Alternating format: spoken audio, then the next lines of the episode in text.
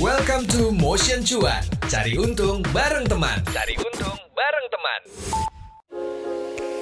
Kamu tidak percaya diri dengan penampilanmu? Podcast Semua Bisa Cantik hadir untuk membantu mendefinisikan dan merangkul arti cantik yang sesungguhnya. Dengerin podcast Semua Bisa Cantik dari Media by KG Media dan Stylo Indonesia di Spotify. Hai teman motion. Di episode cuan kali ini Adit bakal ngobrol nih Barengan sama Mbak Jumiati Partawijaya. Kalau kita kemarin udah dijelasin Perihal cara memilih jenis emas dan tempat membelinya untuk investasi Sekarang kita bakal bahas lagi nih teman motion Tentang Gimana sih kebiasaan investor yang sukses? Uh, sedap banget bahasannya ya. Sebelum ngedengerin obrolan kali ini, jangan lupa untuk follow dan beri rating terbaikmu untuk podcast Cuan di Spotify dan nyalain notifikasinya. Supaya kau bisa ke info nih temen motion Karena episode terbaru yang akan diupload itu tiap hari Senin, Rabu, dan juga Jumat Setiap orang itu punya berbagai jenis kebiasaan baik dan kebiasaan buruk masing-masing Salah satunya, kunci kesuksesan seseorang di berbagai bidang profesi adalah memiliki kebiasaan baik. Tak terkecuali seorang investor. Kebiasaan baik dibutuhkan untuk membuatnya sukses dan mampu bertahan sampai saat ini. Selain dari segi cara mengambil keputusan dalam berinvestasi yang membuatnya semakin sukses, seperti Warren Buffett, para investor sukses ternyata juga selalu menerapkan kerangka kerja yang tepat, mulai dari bangun tidur hingga tidur kembali. Bayangin tuh teman motion. Hal ini dimulai dengan mengenal DCA atau Dollar Cost Averaging dengan baik, melakukan riset hingga memahami cara berinvestasi. Kalau kamu penasaran, yuk langsung kita ngobrol barengan sama Mbak Jumiati Partawijaya, Certified Financial Planner dan jurnalis kontan.co.id. Halo Mbak Jum. Halo Dit, apa kabar? Puji Tuhan baik Mbak Jum gimana kabarnya hari ini? Baik. Nah ini kita bakal ngobrolin tentang kebiasaan seorang investor yang sukses dan yang jadiin acuan buat aku adalah Mbak Jum. Jadi kita belajar nih teman motion gimana sih kebiasaan yang sukses dari investor? Coba dong Mbak Jum boleh spill nggak? Kira-kira apa aja nih kebiasaan yang suka dilakuin yang diterapin supaya kita bisa jadi investor yang sukses? Ngomongin tentang Warren Buffett ini kan dia selalu jadi role model buat para investor. Setuju. kan orang kaya gara-gara investasi, ya kan? Tapi orang lupa dia itu sebenarnya sampai ke sana itu dengan proses yang sangat panjang untuk memulai terus juga proses sampai akhirnya jadi besar itu kan panjang. Kita ini jangan melihat eh, endingnya dia udah sampai sekaya itu, terus akhirnya gimana cara menjadi seperti Warren Buffett. Terus yang eh, yang dilakukan malah ngekor saham-saham yang dia beli, jangan kayak gitu. Ah, Oke, jadi, Jadi- followers ya. Jadi follower. Tapi sebaiknya kalau kita memang mau melihat ilmunya gitu kan ya kita memang harus mendalami apa yang dia lakukan gitu kan dan proses itu memang panjang kadang-kadang painful memang ya. yes.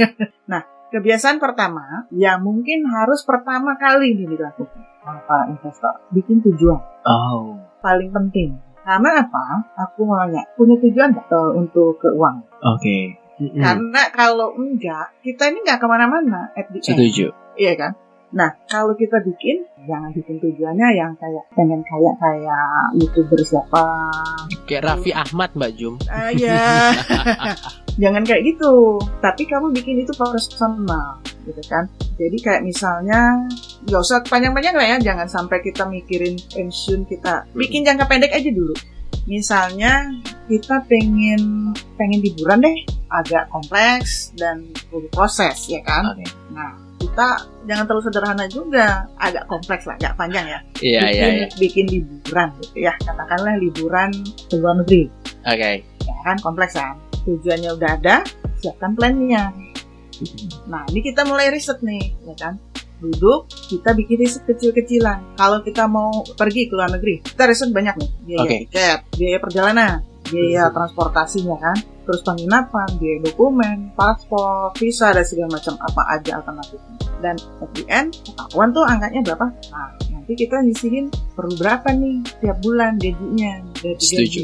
Gitu kan. Oh, berarti bisa dibilang memang kalau di highlightin tujuan menjadi fondasi awal, menjadi fondasi paling penting dan kalau kita breakdown, riset menjadi salah satu kunci yang mendukung juga nih supaya tujuannya tercapai. Gitu kali ya Mbak Jum ya. Betul.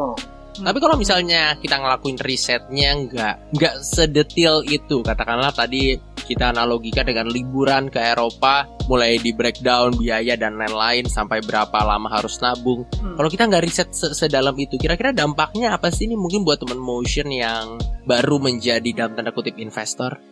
Yang terjadi mismatch karena kalau misalnya kita pengen pengen pengen punya tujuan pengen ya itu jadi kayak pengen pengen aja gitu tanpa tanpa kita bikin planning at the end nggak nyampe biayanya untuk pergi ke sana tuh nggak pernah nyampe gitu kan Jangan sampai emang ekspektasi udah tinggi tapi nggak Hmm. kesampaian malah bikin ekspektasi versus realita Mbak Jum kayak di medsos-medsos. Iya Mbak Jum, tapi aku penasaran, boleh nggak kasih sedikit spill ke teman motion tujuan yang pernah Mbak Jum lakuin ketika berinvestasi atau menjadi investor? Ada nggak satu, mungkin satu pengalaman?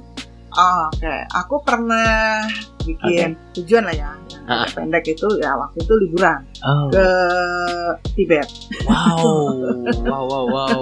Nah, itu memang PR ya banyak karena itu kan dingin, ya itu banyak perlengkapan yang harus kita siapkan. Terus juga kita tentunya ya visa dan izinnya ke sana agak kompleks kayak gitu. Hmm. Tapi ya fun sih. Kalau begitu kita tercapai kita oh oke kita achieve gitu. Karena risetnya udah matang juga teman motion ya. Iya, iya.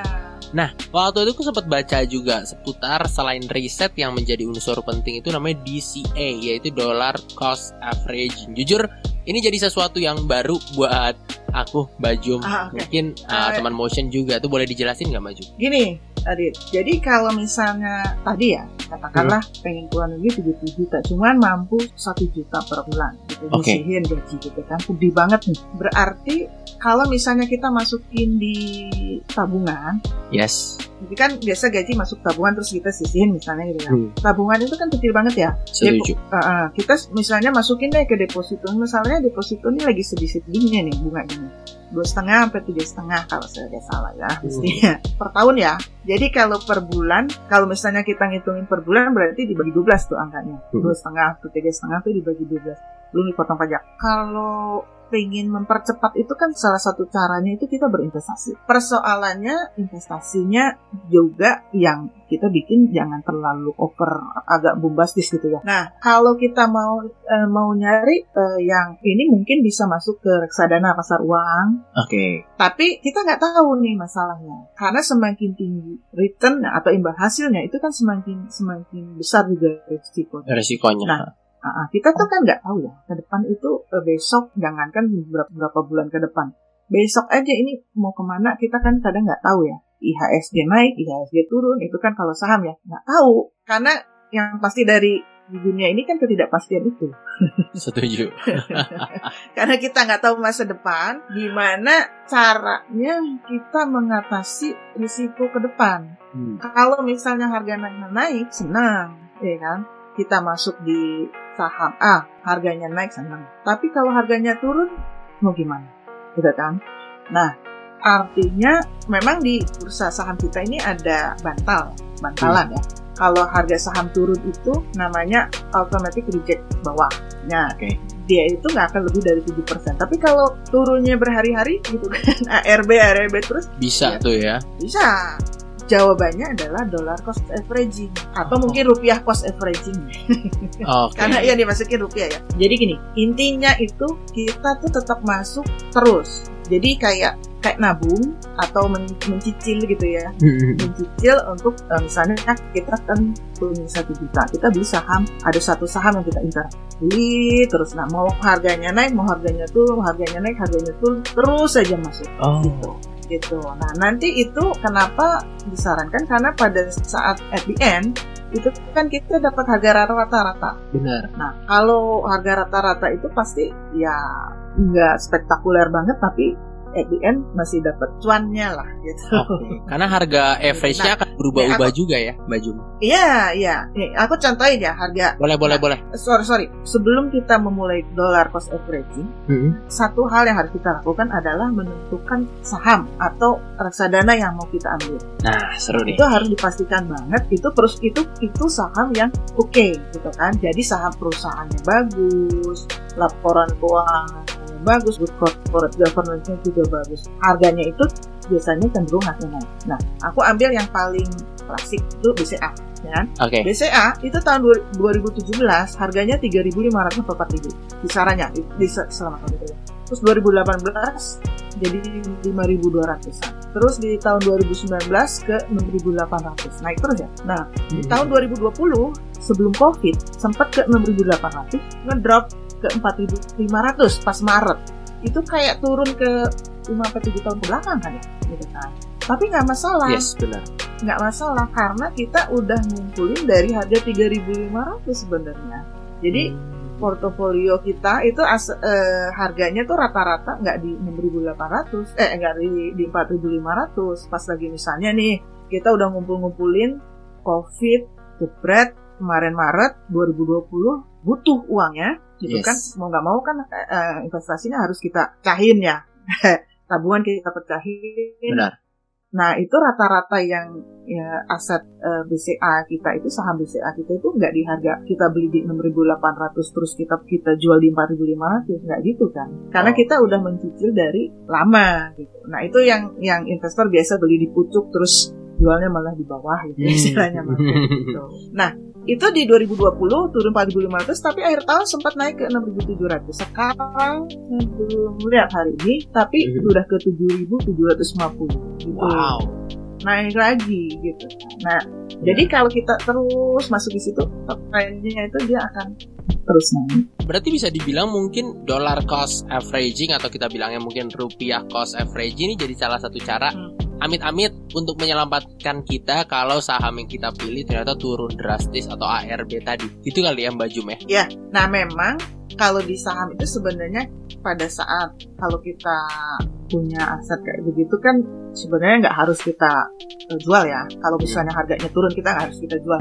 Tapi kalau kita butuh banget ya apa boleh buat gitu kan. Setuju. Nah, yang cilaka itu yang kemarin kejadian yaitu akhirnya beli di atas terus turun panik jual gitu. Ya Hmm. udah pasti rugi.